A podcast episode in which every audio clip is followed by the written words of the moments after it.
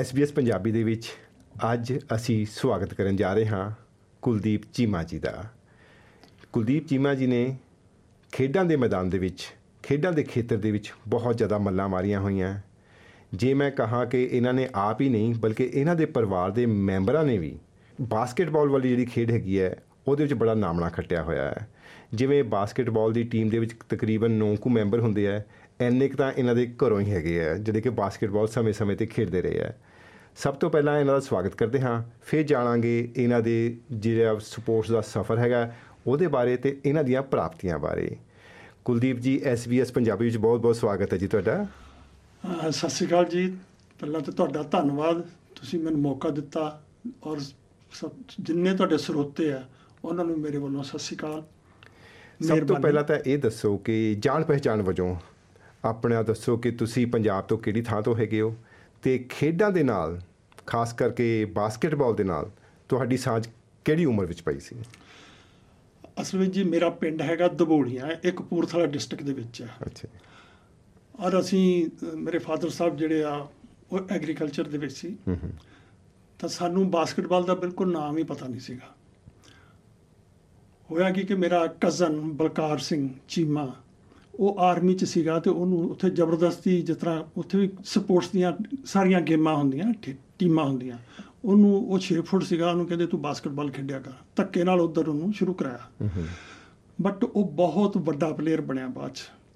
ਆ ਮਤਲਬ ਜਦੋਂ ਖੇਡਦਾ ਸੀ ਲੱਗਦਾ ਸੀ ਕਿ ਵੀ ਹਾਂ ਵੀ ਇੱਕ ਸ਼ੇਰ ਟਾਈਪ ਖੇਡਦਾ। ਬਹੁਤ ਬਹੁਤ ਵਧੀਆ ਟੈਲੈਂਟਡ ਬਾਲ ਹੈਂਡਲਰ ਸੀਗਾ। ਪਾਸਿੰਗ ਉਹਦੀ ਬਹੁਤ ਵਧੀਆ ਸੀ।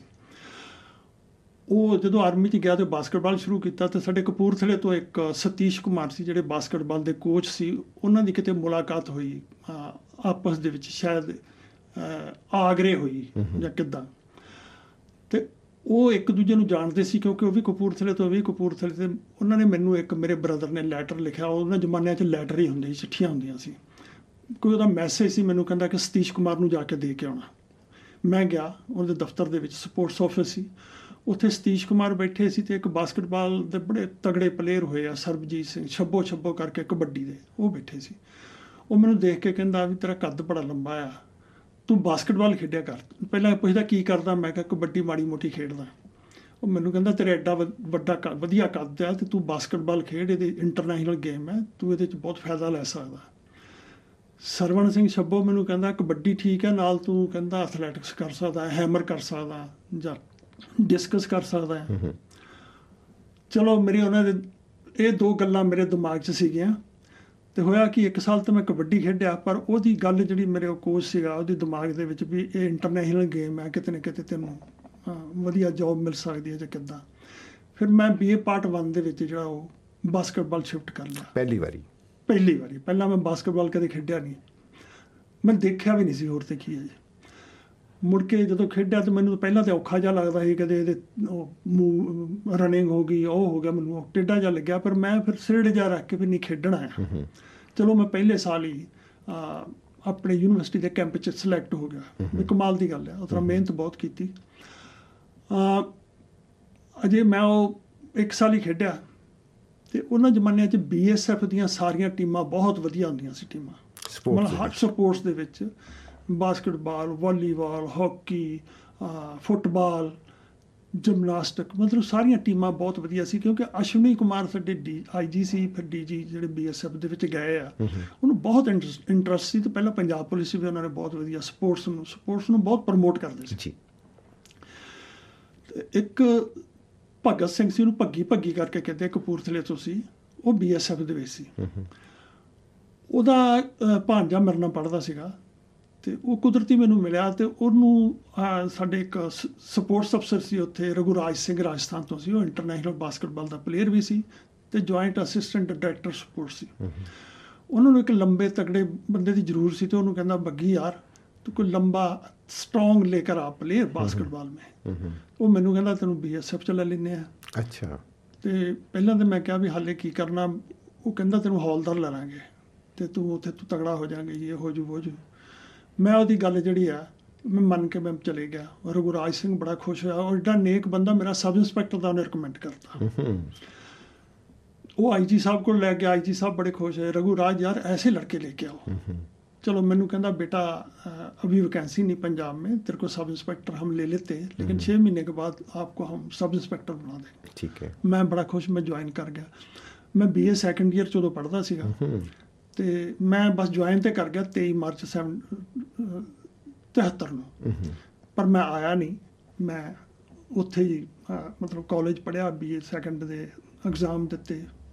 ਚਲੋ ਫਿਰ ਮੈਂ 74 ਦੇ ਵਿੱਚ ਮੈਂ ਆ ਗਿਆ ਇੱਥੇ ਬਾਅਦ ਦੇ ਵਿੱਚ। ਲਾਸਟ ਜੇ ਮੇਰੇ ਖਿਆਲ ਅਕਤੂਬਰ ਨਵੰਬਰ ਦੇ ਵਿੱਚ ਮੈਂ ਆ ਗਿਆ। ਪਰ ਮੈਂ ਮਿਹਨਤ ਬਹੁਤ ਕੀਤੀ। ਉੱਥੇ ਭਗਤ ਸਿੰਘ ਤੇ ਬਹੁਤ ਵਧੀਆ ਸੀ ਇਨਸਾਨ ਵੀ ਬੜਾ ਵਧੀਆ ਸੀ ਬੜਾ ਚੰਗਾ ਬੰਦਾ ਸੀ। ਉੱਥੇ ਇੱਕ ਐਚ ਐਸ ਸਿੱਧੂ ਸੀ ਹਰੀ ਸਿੰਘ ਸਿੱਧੂ ਐਚ ਐਸ ਸਿੱਧੂ ਉਹ ਬੜਾ ਉਹ ਵੀ ਇੰਟਰਨੈਸ਼ਨਲ ਪਲੇਅਰ ਸੀ। ਉਹਦੀਆਂ ਕੁਝ ਮੈਨੂੰ ਹਾਲਾਂਕਿ ਉਹ ਬਾਹਰ ਖੇਡਦਾ ਸੀ ਵਿੰਗ ਖੇਡਦਾ ਸੀ ਉਹਦੀਆਂ ਮੂਵਮੈਂਟਸ ਮੈਨੂੰ ਬਹੁਤ ਵਧੀਆ ਲੱਗੀਆਂ। ਪਿਵਟ ਤੇ ਮੈਂ ਥੋੜਾ ਉਹ ਸਿੱਖਿਆ। ਫਿਰ ਮੈਂ 74 ਚ ਮੈਂ ਪੰਜਾਬ ਟੀਮ ਚ ਵੀ ਸਿਲੈਕਟ ਹੋ ਗਿਆ ਮੈਂ ਦਿੱਲੀ ਗਿਆ। ਮੈਂ ਪਲੇਇੰਗ ਤਾਂ ਨਹੀਂ ਸੀਗਾ।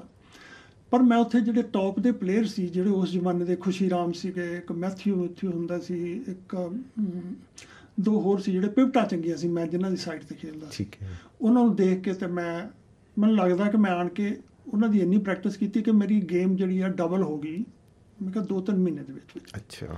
ਫਿਰ 75 ਦੇ ਵਿੱਚ ਸਾਡੀ ਟੀਮ ਪੰਜਾਬ ਵੱਲੋਂ ਨਹੀਂ ਖੇਡੀ ਬੀਐਸਐਫ ਦੀ ਕਿਉਂਕਿ ਆਲ ਇੰਡੀਆ ਪੁਲਿਸ ਨਾਲ ਹੋ ਗਿਆ ਟਾਈਮਿੰਗ ਦੀ। ਹੂੰ ਹੂੰ। ਕਿਉਂਕਿ ਬੀਐਸਐਫ ਵਾਸਤੇ ਪਹਿਲਾਂ ਆਪਣੇ ਡਿਪਾਰਟਮੈਂਟ ਦਾ ਹੁੰਦਾ। ਜੀ। ਉਹ ਪੰਜਾਬ ਬਾਅਦ ਦੇ ਸੀ ਉਹਨਾਂ ਵਾਸਤੇ। ਪਰ ਮੈਂ ਫਿਰ ਇੱਥੇ ਨੌਰਜਨ ਹੋਈ ਸੀ ਉਹਦੇ ਚ ਮੈਂ ਹਾਲਾਂਕਿ ਥਰਡ ਐਜ ਮੇਰੀ ਸਾਈਟ ਤੇ ਗਿਆ ਸੀ ਬਟ ਉੱਥੇ ਮੈਂ ਸਭ ਤੋਂ ਟੌਪ ਖੇਡਿਆ ਸੀ। ਫਿਰ ਮੇਰੀ ਪੱਕੀ ਜਗ੍ਹਾ ਬਣ ਗਈ ਸੀ ਟੀਮ ਦੇ ਵਿੱਚ। ਫਿਰ 76 ਦੇ ਵਿੱਚ ਮੈਂ all star Indian all star declare ਹੋਇਆ। 77 ਸਾਡੀ ਪੰਜਾਬ ਦੀ ਟੀਮ ਪਹਿਲਾਂ ਆਲਮੋਸਟ ਤਿੰਨ ਵਾਰੀ ਥਰਡ ਆਈ ਸੀ। ਅੱਛਾ। ਉਹ 51 ਦੇ ਵਿੱਚ ਜੇਤੂ ਸੀਗੀ। ਉਸ ਤੋਂ ਪਹਿਲਾਂ? ਪਹਿਲਾਂ। ਹੂੰ ਹੂੰ। ਤੇ ਉਸ ਤੋਂ ਮਗਰੋਂ ਮੇਰੇ ਇੰਡਕਸ਼ਨ ਦੇ ਨਾਲ ਸਾਡੀ ਟੀਮ ਬਹੁਤ ਵਧੀਆ ਹੋ ਗਈ। ਸਾਡੇ ਹੋਰ ਵੀ ਬੀਐਸਐਫ ਦੇ ਪਲੇਅਰ ਚੰਗੇ ਸੀਗੇ। ਇੱਕ ਪੰਜਾਬ ਪੁਲਿਸ ਮੁੰਡਾ ਬਲਦੇਵ ਸਿੰਘ ਬਹੁਤ ਵਧੀਆ ਸੀ।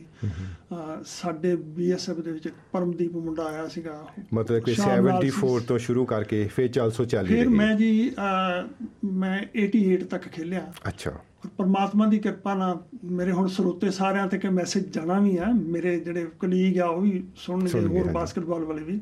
ਕੋਈ ਇਹ ਨਹੀਂ ਕਹੂਗਾ ਕਿ ਮੈਂ ਕੋਈ ਵਧਾ ਚੜਾ ਕੇ ਕਿਹਾ ਕਿ ਮੈਂ ਮੇਨ ਪਲੇਅਰ ਸੀਗਾ ਪਿਵਟ ਜਿਹੜਾ ਆ ਔਰ ਮੇਰੇ ਆਲਮੋਸਟ ਹਾਈਐਸਟ ਸਕੋਰਰ ਮੈਂ ਹੁੰਦਾ ਸੀ। ਜੀ ਬਹੁਤ ਅੱਛਾ ਲੱਗਿਆ ਜੀ ਇਹ ਸੁਣ ਕੇ ਕਿਉਂਕਿ ਤੁਸੀਂ ਉਸ ਟਾਈਮ ਬਾਸਕਟਬਾਲ ਖੇਡਣੀ ਸ਼ੁਰੂ ਕੀਤੀ ਜਦੋਂ ਕਿ ਟ੍ਰੈਡੀਸ਼ਨਲ ਖੇਡਾਂ ਜਿਵੇਂ ਐਥਲੈਟਿਕਸ ਹੋ ਗਿਆ ਵੱਧ ਤੋਂ ਵੱਧ ਕਬੱਡੀ ਹੋ ਗਈ ਹਾਕੀ ਹੋ ਗਈ ਉਹ ਖੇਡੀ ਜਾਂਦੀ ਸੀ। ਬਾਸਕਟਬਾਲ ਨੂੰ ਤੁਸੀਂ ਅਪਣਾਇਆ ਤੇ ਉਸ ਤੋਂ ਤੁਸੀਂ ਕਾਫੀ ਅੱਗੇ ਤੱਕ ਪਹੁੰਚੇ। ਜੀ। ਪਰਿਵਾਰ ਵੱਲੋਂ ਕਿਹੋ ਜਿਹਾ ਯੋਗਦਾਨ ਮਿਲਿਆ ਤੁਹਾਨੂੰ? ਮੇਰੇ ਜਿਹੜੇ ਪੇਰੈਂਟਸ ਹੈ ਮੇਰੇ ਫਾਦਰ ਸਾਹਿਬ ਤੇ ਮੇਰੇ ਮਦਰ ਉਹ ਬਹੁਤ ਹੀ ਨੇਕ ਸੀਗੇ ਤੇ ਮੇਰੇ ਅਗਾਹ ਵਧੂ ਵੀ ਕਹਿ ਸਕਦੇ ਆ। ਉਹਨਾਂ ਨੇ ਮੈਨੂੰ ਪੜਾਇਆ ਮੈਂ ਪਹਿਲਾ ਸੀ ਜਿਨ੍ਹਾਂ ਨੇ ਪਿੰਡ ਦੇ ਵਿੱਚੋਂ ਗ੍ਰੈਜੂਏਸ਼ਨ ਗ੍ਰੈਜੂਏਸ਼ਨ ਕੀਤੀ। ਇੱਕ ਹੀ ਮੁੰਡਾ ਸੀ ਜਿਹਨੇ 10ਵੀਂ ਉਹ ਵੀ ਪੰਡਤਾਂ ਦਾ ਸੀ ਜਿਹਨੇ ਕੀਤੀ ਸੀ। ਕੋਈ ਪੜ੍ਹਾਈ ਲਿਖਾਈ ਹੈ ਨਹੀਂ ਸੀ। ਉਹਨਾਂ ਨੇ ਮੈਨੂੰ ਪੜਾਇਆ ਫਿਰ ਉਹਨਾਂ ਨੇ ਮੈਨੂੰ ਉਹਨਾਂ ਨੂੰ ਤੇ ਮੇਰੇ ਫਾਦਰ ਸਾਹਿਬ ਨੂੰ ਭਲਵਾਨੀ ਦਾ ਸੀ ਮੈਂ ਭਲਵਾਨੀ ਕਰਾਂ। ਜੀ ਇਹੋ ਜਿਹੀਆਂ ਚੀਜ਼ਾਂ ਪਰ ਹਾਂ ਪਰ ਉਹ ਮਾਹੌਲ ਇਦਾਂ ਦਾ ਸੀਗਾ ਕਿ ਮੈਨੂੰ ਗੇਮ ਵਾਲੇ ਪਾਸੇ ਲੱਗਦਾ ਸੀ ਜ਼ਿਆਦਾ ਮੈਂ ਕੁਝ ਕਰ ਸਕਦਾ ਆ ਉਧਰੋਂ ਬੜੀ ਸਪੋਰਟ ਮਿਲੀ ਮੈਨੂੰ ਜੀ। ਆਪਣੇ ਪੇਰੈਂਟਸ ਵੱਲੋਂ। ਤੇ ਤੁਸੀਂ ਕਿਹਾ ਵੀ ਤੁਹਾਡੀ ਹਾਈਟ ਸੋਹਣੀ ਸੀਗੀ। ਕਿੰਨੀ ਹਾਈਟ ਹੈ ਤੁਹਾਡੀ? ਮੇਰੀ 6'5 ਹੈ ਜੀ। ਵਾਹ। ਤੇ ਓਵਰਆਲ ਫਿਟਨੈਸ ਜਿਹਨੂੰ ਕਹਿੰਦੇ ਆ ਵੀ ਕੋਈ ਵੀ ਗੇਮ ਖੇਡਣੀ ਹੋਵੇ ਓਵਰਆਲ ਫਿਟਨੈਸ ਕਿਹੋ ਜੀ ਹੋਣੀ ਚਾਹੀਦੀ ਹੈ? ਤੁਸੀਂ ਕਿਵੇਂ ਆਪਣੀ ਜਿਹੜੀ ਬਿਲਡ ਸੀ, ਆਪਣੀ ਸਰੀਰ ਸੀ, ਤਗੜਾ ਕਿਵੇਂ ਰੱਖਿਆ ਉਸ ਟਾਈਮ ਤੇ?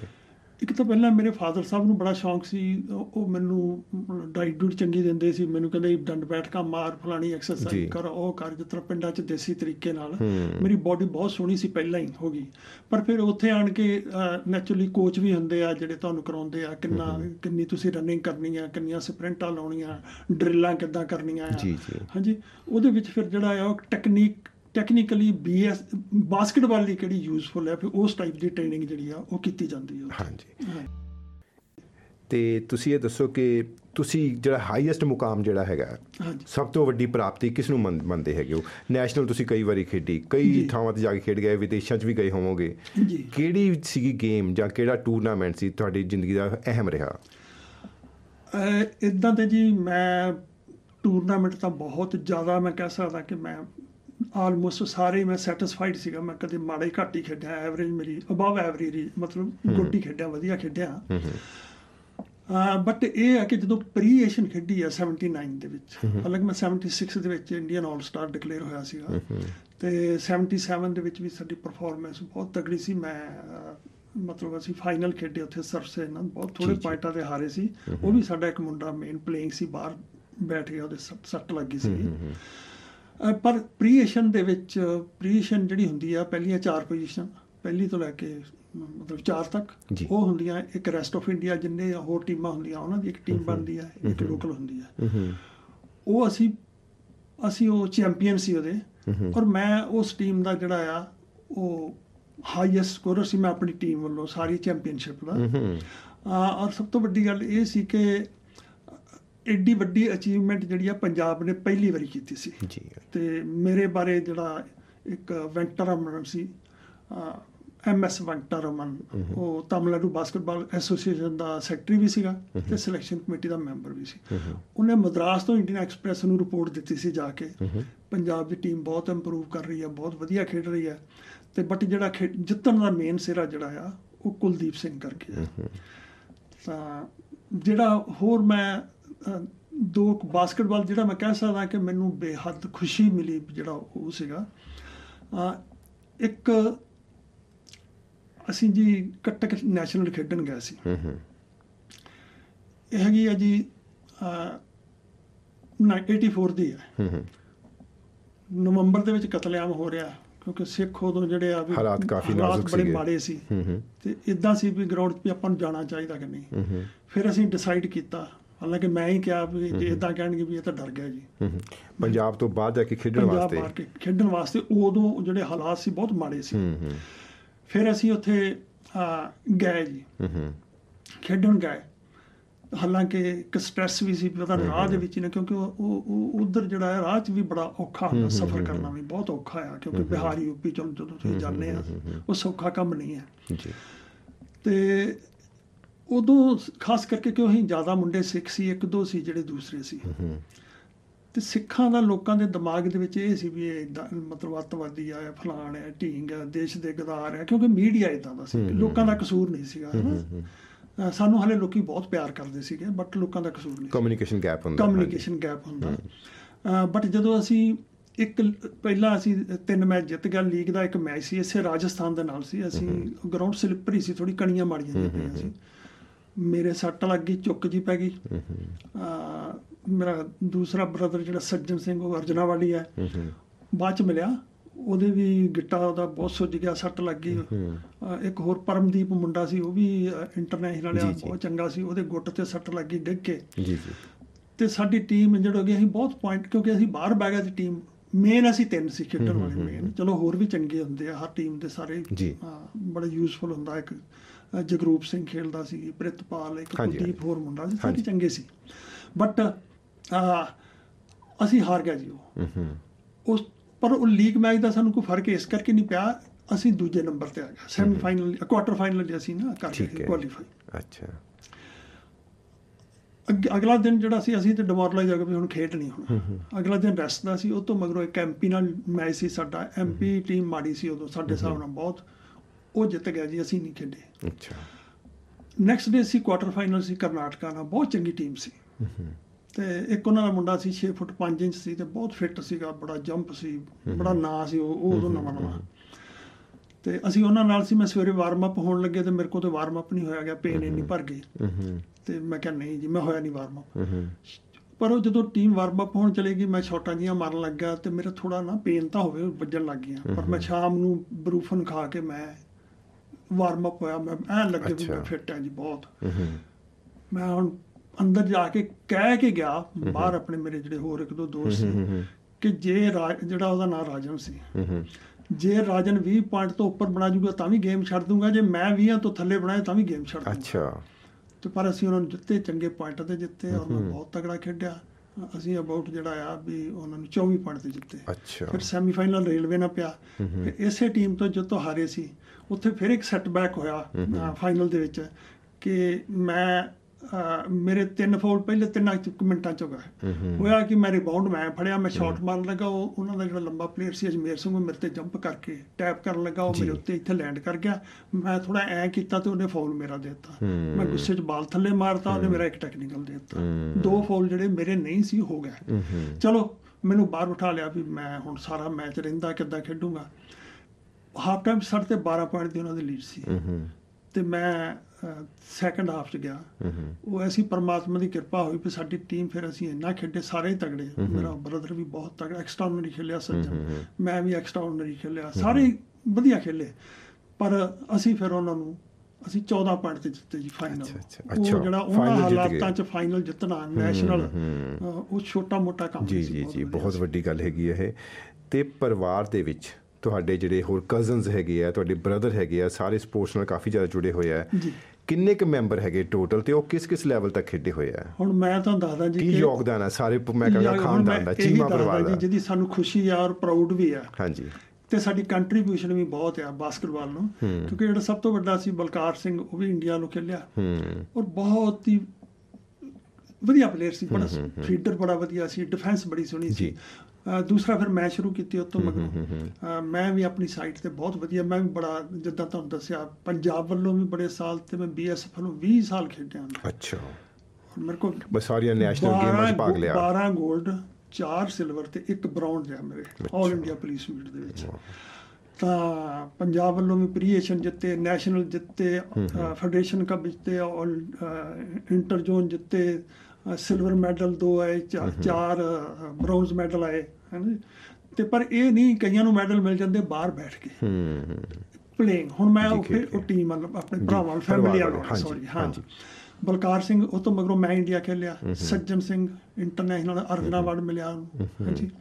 ਫਿਰ ਇੱਕ ਚੌਥਾ ਗੁਰਮੀਤ ਸਿੰਘ ਉਹ ਵੀ ਬਹੁਤ ਵਧੀਆ ਪਲੇਅਰ ਬੜਾ ਯੂਜ਼ਫੁਲ ਪਲੇਅਰ ਜੀ। ਸੀ ਉਹ ਵੀ ਟੈਸਟ ਖੇਲਿਆ ਇੰਡੀਆ ਵੱਲੋਂ। ਤੇ ਮੇਰਾ ਛੋਟਾ ਬ੍ਰਦਰ ਇੱਕ ਸੁਖਦੇਵ ਸਿੰਘ ਆ ਉਹ ਵੀ ਨੈਸ਼ਨਲ ਖੇਡਿਆ। ਉਹਦੀ ਨਾਲ ਇਹ ਆ ਵੀ ਛੱਡ ਕੇ ਪਿਸਟਲ ਸ਼ੂਟਿੰਗ ਸ਼ੁਰੂ ਹੋਇਆ ਉਹਦੇ ਚ ਵੀ ਨੈਸ਼ਨਲ ਪਿਸਟਲ ਸ਼ੂਟਿੰਗ ਚ ਨੈਸ਼ਨਲ ਫਿਰ ਆ, ਪੰਜ ਤਾਂ ਅਸੀਂ ਇਹ ਹੋ ਗਏ। ਫਿਰ ਮੇਰੇ ਬੱਚੇ ਅੱਛਾ।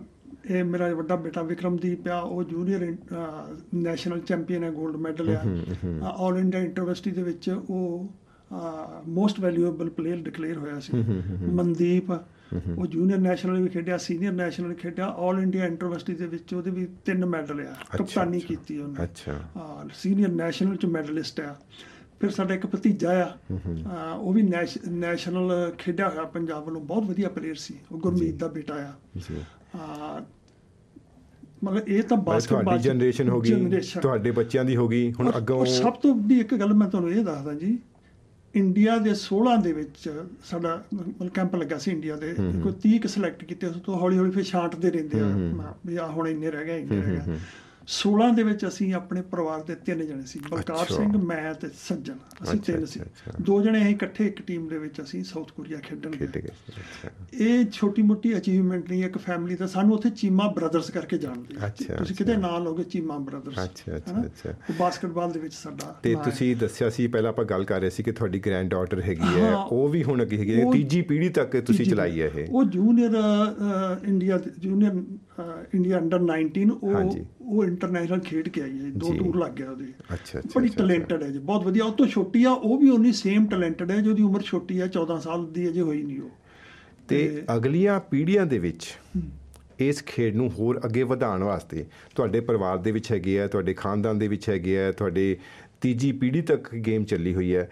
ਪਰ ਜਿਹੜਾ ਵਿਆਪਕ ਭਾਈਚਾਰਾ ਹੈਗਾ ਉਹਨੂੰ ਇਸ ਖੇਡਾਂ ਦੇ ਨਾਲ ਜੋੜਨ ਵਾਸਤੇ ਖਾਸ ਕਰਕੇ ਬਾਸਕਟਬਾਲ ਦੇ ਨਾਲ ਜੋੜਨ ਵਾਸਤੇ ਕੀ ਕੀ ਉਪਰਾਲੇ ਕਰ ਰਹੇ ਹੋ? ਅਸੀਂ ਦੇਖੋ ਸਾਡੇ ਪਿੰਡ ਦੇ ਵਿੱਚ ਜਿਹੜੀ ਮੇਨ ਕੰਟਰੀਬਿਊਸ਼ਨ ਹੈ ਉਹ ਸਾਡੇ ਸੱਜਣ ਦੀ ਆ ਕਿਉਂਕਿ ਉਹ ਜਿੱਥੇ ਜਿੱਥੇ ਵੀ ਗਿਆ ਉਹਨੇ ਗਰਾਊਂਡਾਂ ਬਾਸਕਟਬਾਲ ਦੀਆਂ ਬਣਾਈਆਂ। ਅੱਛਾ। ਤੇ ਪਰ ਪਿੰਡ ਦੇ ਵਿੱਚ ਵੀ ਗਰਾਊਂਡ ਬਣਾਈ। ਅਹ, ਹੁਣ ਸਾਡੇ ਪਿੰਡ ਦੇ ਵਿੱਚ ਦੋ ਗਰਾਊਂਡਾਂ ਆ।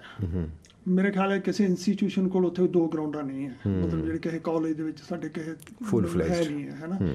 ਦੋ ਗਰਾਊਂਡਾਂ ਸਟੇਡੀਅਮ ਹੈ ਬਹੁਤ ਖੂਬਸੂਰਤ ਸਟੇਡੀਅਮ ਹੈ। ਲਾਈਟਾਂ ਆ ਉੱਥੇ ਲੱਗੀਆਂ ਹੋਈਆਂ। ਤੇ ਉੱਥੇ ਸਾਡੇ ਕੋਲ ਲਗਭਗ 100 ਬੱਚਾ ਆਉਂਦਾ ਜੀ। ਔਰ ਸਭ ਤੋਂ ਵੱਡੀ ਕੰਟਰੀਬਿਊਸ਼ਨ ਇਹ ਹੈ ਕਿ ਸਾਡੇ ਪਿੰਡ ਦੇ ਗਰੀਬਾਂ ਦੇ ਬੱਚੇ ਜਿਹੜੇ ਲੇਬਰ ਕਲਾਸ ਉਹ ਵੀ ਅੱਜ ਕੁੜੀਆਂ ਐਮਐਸਸੀ ਕਰ ਰਹੀਆਂ ਬਾਸਕਟਬਾਲ ਕਰਕੇ ਕਿਉਂਕਿ ਜਦੋਂ ਉਹ ਖੇਡਦੀਆਂ ਉਹ ਗਾਂ ਮਿਲਦੀ ਚੰਗੀਆਂ ਹੈ। ਜਾਂਦੀਆਂ ਗਾਂ ਉਹਨਾਂ ਨੂੰ ਐਡਮਿਸ਼ਨ ਮਿਲ ਜਾਂਦੀ ਆ ਉਹਨਾਂ ਦੀਆਂ ਫੀਸਾਂ ਨਹੀਂ ਹੁੰਦੀਆਂ। ਤੇ ਉੱਥੇ ਵੀ ਹੋਸਟਲ ਦੀਆਂ ਫੈਸਿਲਿਟੀਆਂ ਮਿਲ ਜਾਂਦੀਆਂ।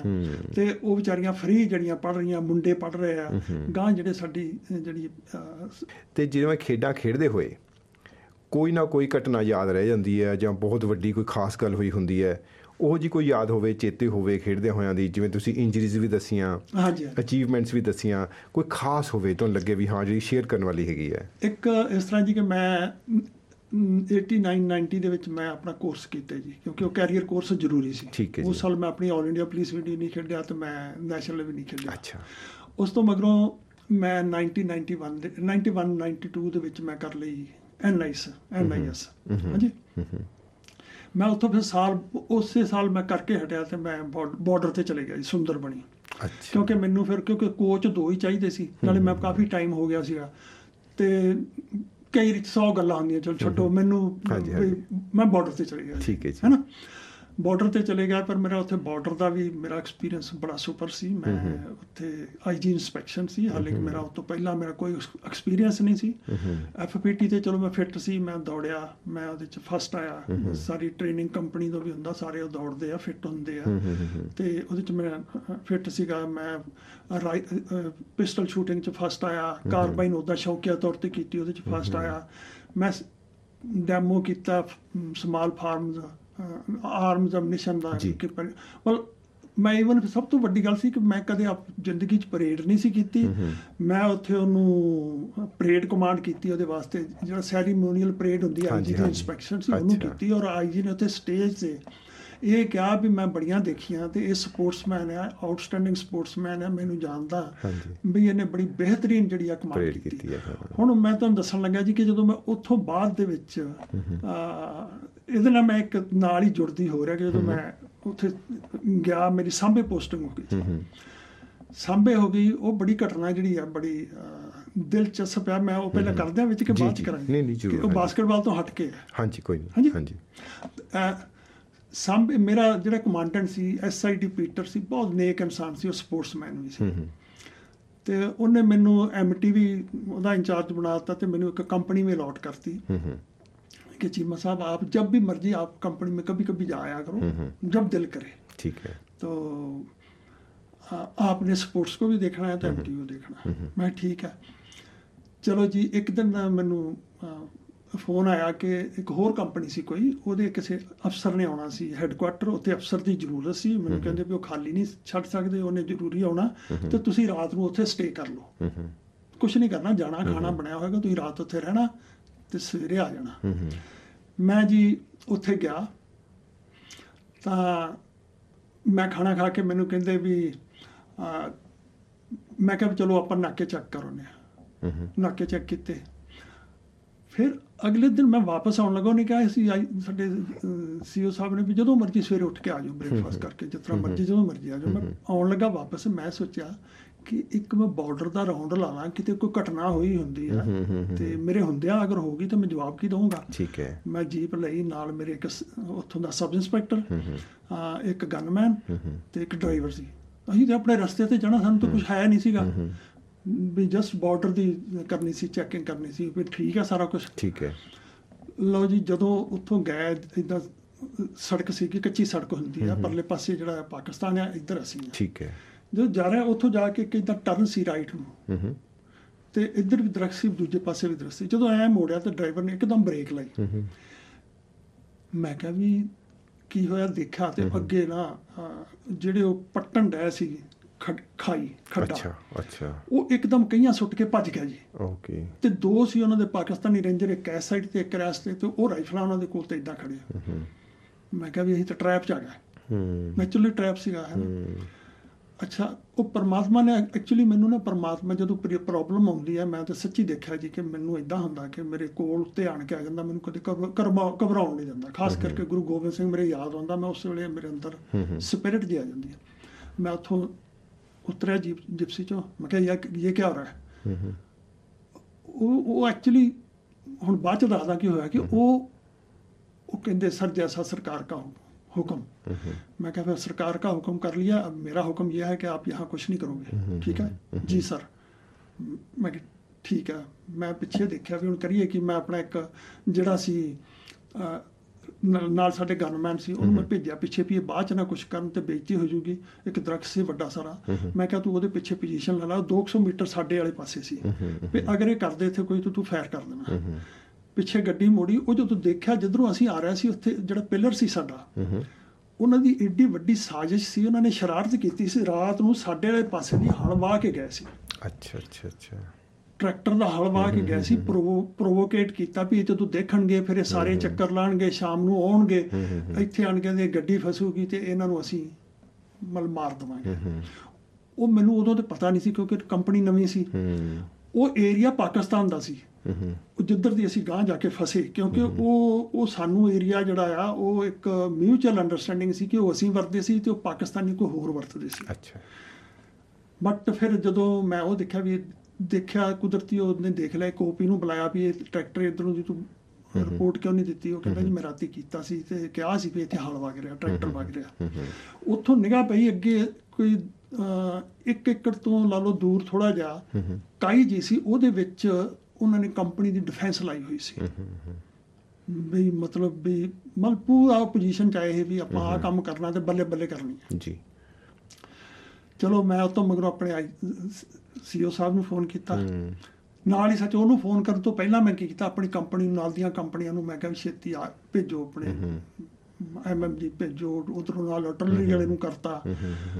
ਹੁਣ ਹੋਇਆ ਕਿ ਉਹਨਾਂ ਨੂੰ ਪਤਾ ਸੀ ਕਿ ਸ਼ਾਮ ਨੂੰ ਆਉਣਗੇ ਇਸ ਵੇਲੇ ਕੋਈ ਉਸ ਵੇਲੇ ਜਾਂਦਾ ਨਹੀਂ ਸੀ। ਜਲਦੀ ਹੋ ਗਿਆ। ਉਹ ਜਲਦੀ ਹੋ ਗਿਆ। ਇੱਕ ਕੰਪਨੀ ਕਮਾਂਡਰ ਹੋਰ ਸੀ ਤੇ ਉਹਨਾਂ ਨੇ ਦੇਖਿਆ ਵੀ ਸਰਦਾਰ ਐਡਾ ਲੰਬਾ ਇਹ ਕਿੱਦਾਂ ਆ ਗਿਆ? ਉਹਨਾਂ ਨੂੰ ਲੱਗਾ ਉਹਨਾਂ ਤੇ ਅਟੈਕ ਹੋ ਗਿਆ। ਉਹ ਇੰਨੇ ਘਬਰਾਏ ਵੀ ਉਹ ਆਪ ਕੋਈ ਐਕਸ਼ਨ ਨਹੀਂ ਲੈ ਸਕੇ। ਮੈਂ ਕਮਾਂਡਰ ਸਾਹਿਬ ਨੂੰ ਕਿਹਾ ਮੈਂ ਕਿਹਾ ਜੀ ਆਹ ਕੰਮ ਹੋ ਗਿਆ ਤਾਂ ਤੁਸੀਂ ਮੈਨੂੰ ਕਹਿੰਦਾ ਕਿਆ ਕੀ ਆਪਨੇ? ਮੈਂ ਕਿਹਾ ਵੀ ਇਦਾਂ ਇਦਾਂ ਮੈਂ ਤਾਂ ਬੁਲਾ ਲਈ ਹੈ ਕੰਪਨੀਆਂ ਚੋਂ ਫੋਰਸ ਬੁਲਾ ਲਈ ਹੈ ਤੇ ਨਾਲੇ ਮੈਟਰਲੀ ਵਾਲੇ ਨੂੰ ਵੀ ਕਹਤਾ ਅਰੇ ਯਾਰ ਦੇਖ ਲੈਣਾ ਕੋਈ ਗੜਬੜ ਨਹੀਂ ਹੋ ਜਾਏ। ਆਪਨੇ ਕਹਿੰਦਾ ਫਲੈਗ ਮੀਟਿੰਗ ਕਰ ਲੈਣੀ ਸੀ। ਮੈਂ ਕਿਹਾ ਸਰ ਆਪਣੀ ਬੇਇੱਜ਼ਤੀ ਹੋ ਜਾਏਗੀ ਫਲੈਗ ਮੀਟਿੰਗ ਹਮ ਕਿਉਂ ਕरें ਜੀ। ਸੋ ਓਵਰਆਲ ਤੁਸੀਂ ਉਹਨਾਂ ਨੂੰ ਚੰਗਾ ਓਵਰਆਲ ਮੈਨੇਜ ਕੀਤਾ। ਮਤਲਬ ਉਹ ਡਿਫੈਂਸ ਚ ਆ ਗਿਆ ਉਹਨਾਂ ਨੇ ਮੁੜ ਕੇ ਜਿਹੜੀ ਆ ਉਹ ਉਹ ਫਲੈਗ ਮੀਟਿੰਗ ਉਹਨਾਂ ਬੁਲਾ ਲਈ ਤੇ ਉਹਨਾਂ ਕੋਲੋਂ ਅਸੀਂ ਸਾਰਾ ਕੁਝ ਇਹ। ਮਤਲਬ ਉਸ ਮੈਂਟਲ।